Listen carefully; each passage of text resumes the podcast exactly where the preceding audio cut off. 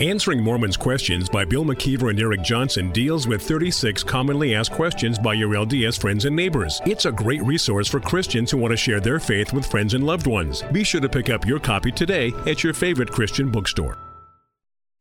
Viewpoint on Mormonism, the program that examines the teachings of the Church of Jesus Christ of Latter day Saints from a biblical perspective. Viewpoint on Mormonism is sponsored by Mormonism Research Ministry. Since 1979, Mormonism Research Ministry has been dedicated to equipping the body of Christ with answers regarding the Christian faith in a manner that expresses gentleness and respect. And now, we hope you enjoy this repeat broadcast. Welcome to this edition of Viewpoint on Mormonism. I'm your host, Bill McKeever, founder and director of Mormonism Research Ministry. With me today is Eric Johnson, my colleague at MRM. I think probably one of the most often complaints that we receive isn't so much about what we are doing or not doing. One of those complaints often involves a Christian telling us that when they were talking to their Mormon friend, their Mormon friend tended to deny a lot of what we would call the basic doctrines of the Mormon faith. One of those things that we hear most often is that Mormons are very reluctant to admit that they believe they can become gods. Now, they will often admit we believe that we can become like God, but then I think we should ask what does that even mean? You can become like God. And the complaint is that we're creating a straw man, that we are just taking what they call cherry picking quotes and we're making something out of nothing.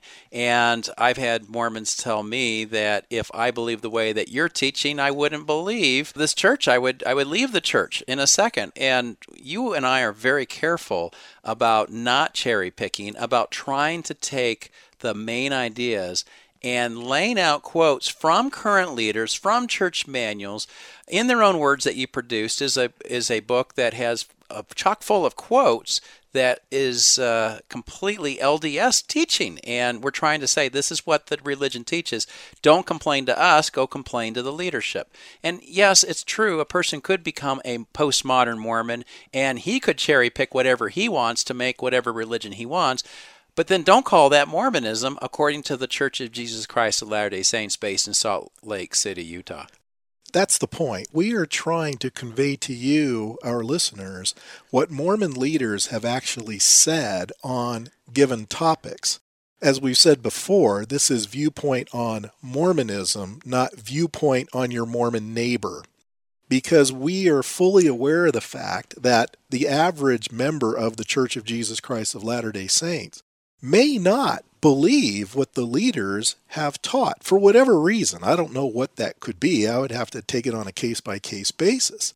But we have run into many Latter day Saints who tend to deny some of the things that their leaders have taught. But in doing so, they give the impression that these things are never taught in the Mormon church. Mm-hmm. And that's not really accurate. But when it comes to this subject of becoming gods, I think this is one area that Mormons are really sensitive. And when a Christian comes up and says, Well, do you believe that you can become a God? the Mormon has these set talking points all ready to go and how they might deflect that accusation. And so when they say, Well, we believe that we could become like God, I think that needs an explanation. What do you mean by that? Because, and this is why, folks, if they are trying to imply that they will become a lesser God than the God they are now worshiping, then we have to assume that the God they are worshiping is a lesser God than the God he worshiped when he was once a man. Mm-hmm. Because remember, Joseph Smith taught we have imagined and supposed that God was God from all eternity. I will refute that idea and take away the veil so that you may see. And then he proceeds to talk about how God was once a mortal human being like us. And we assume from the context of that message that this God, when he was a human, was serving or worshiping a God that preceded him as a God. Mm-hmm. So if you're going to say you're merely going to be like him as a lesser being, then we can only assume that with every generation of gods that Mormonism has, and of course they don't know who they are, But we would have to assume that they are less in power with every succeeding generation. Now, that sounds very problematic to me, and I would assume that it would probably sound very problematic to most Mormons. Unfortunately, most Mormons, I hate to say it, don't usually think that deeply on this subject.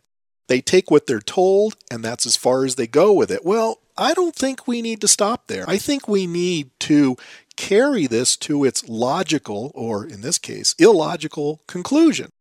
When we do, we find problems. However, what we're going to do for the next few broadcasts is we're going to find out well, what is it that Mormons teach other Mormons?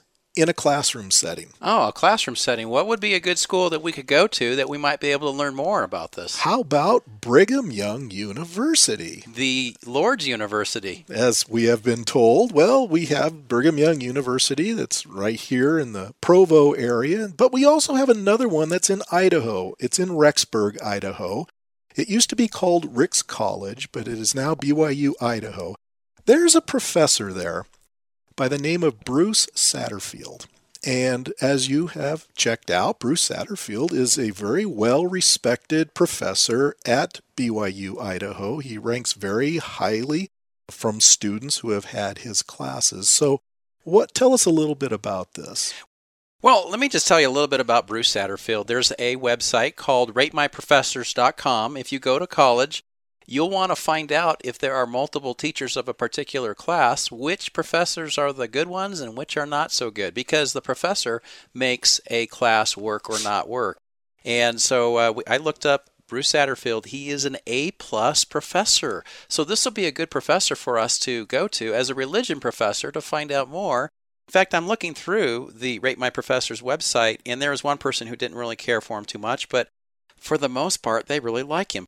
For instance, in this class called it's Religion 235. It's Building an Eternal Marriage. That's and, the name of the class. And the number of it's 235. And here, uh, for this class, a student wrote this Brother Satterfield. And they always use the word brother in front, I noticed here, and uh, because they're at BYU, so they, they are under that standard.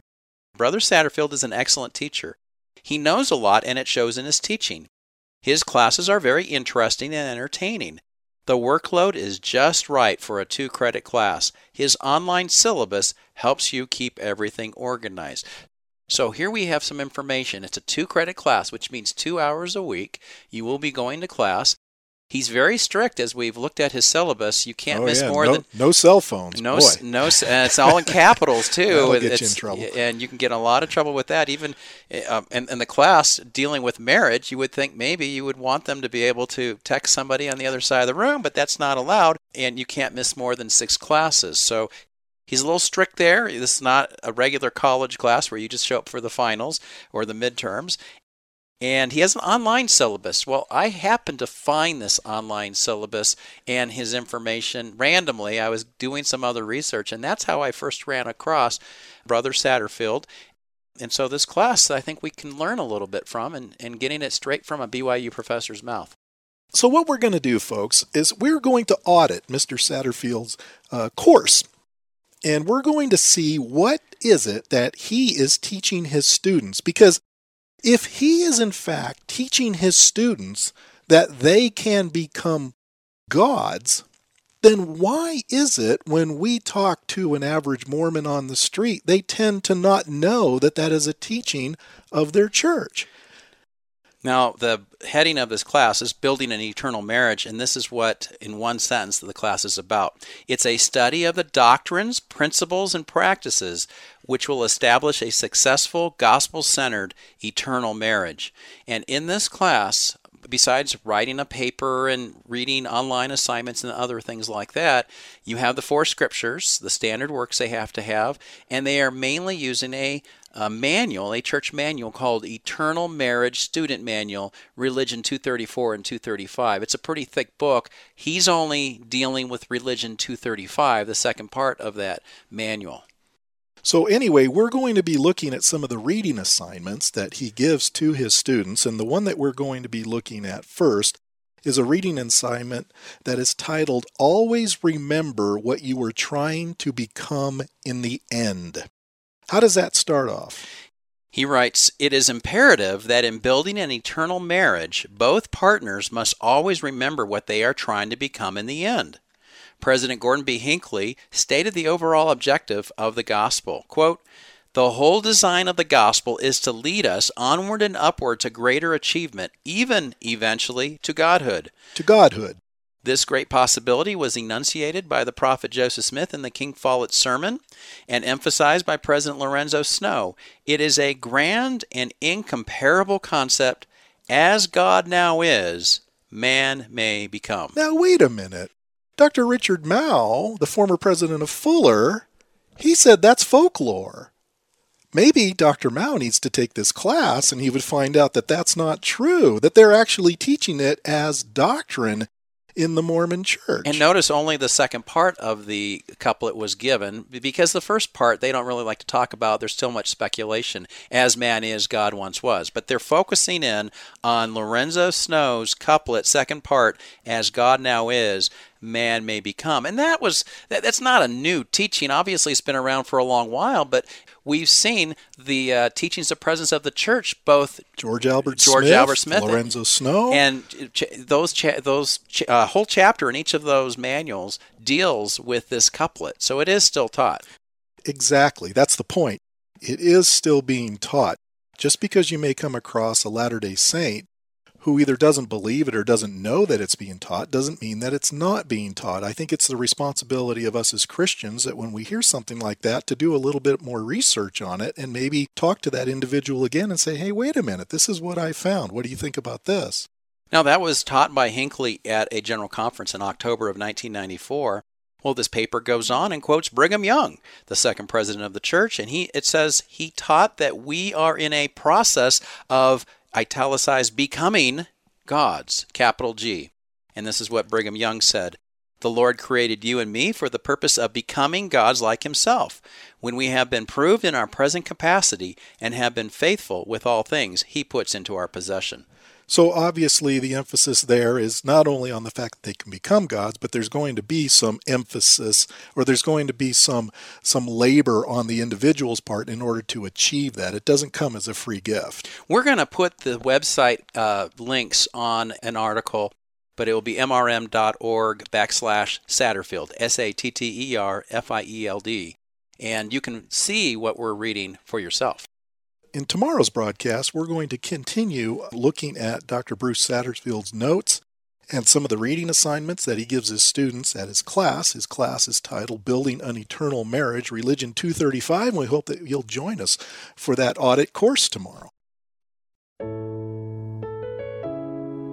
Thank you for listening. If you would like more information regarding Mormonism Research Ministry, we encourage you to visit our website at www.mrm.org, where you can request our free newsletter, Mormonism Researched. We hope you will join us again as we look at another viewpoint on Mormonism.